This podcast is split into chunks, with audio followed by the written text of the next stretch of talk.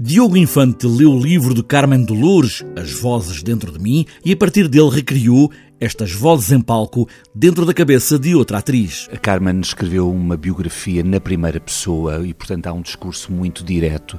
Ela fala sobre as suas memórias, sobre as, as personagens que a visitam periodicamente, um, fala sobre a sua, a sua família, fala sobre as experiências eh, que teve com os outros atores, fala sobre reflexões, enfim.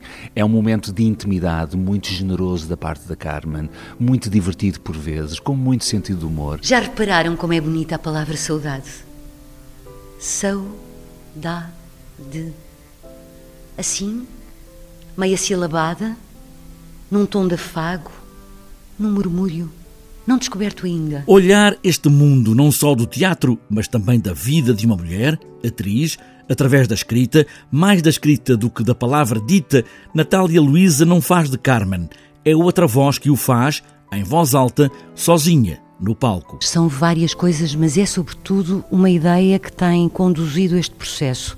É que eu sou mais uma das vozes da Carmen. Não pretendo ser a Carmen Dolores. Eu uh, digo, sou a Carmen que escreve.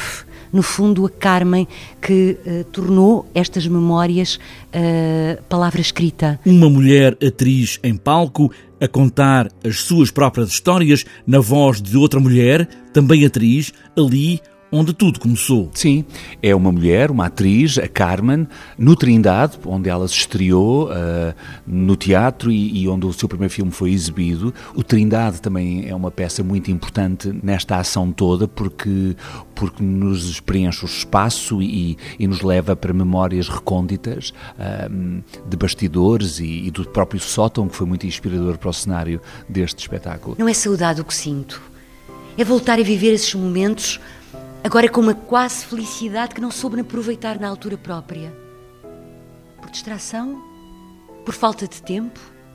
Por não ter experiência de vida suficiente? Carmen Dolores, que também foi, é a voz, a voz também na rádio, que ainda ressoa e que esta noite vai fazer eco nas mesmas paredes que a viram a primeira vez em palco.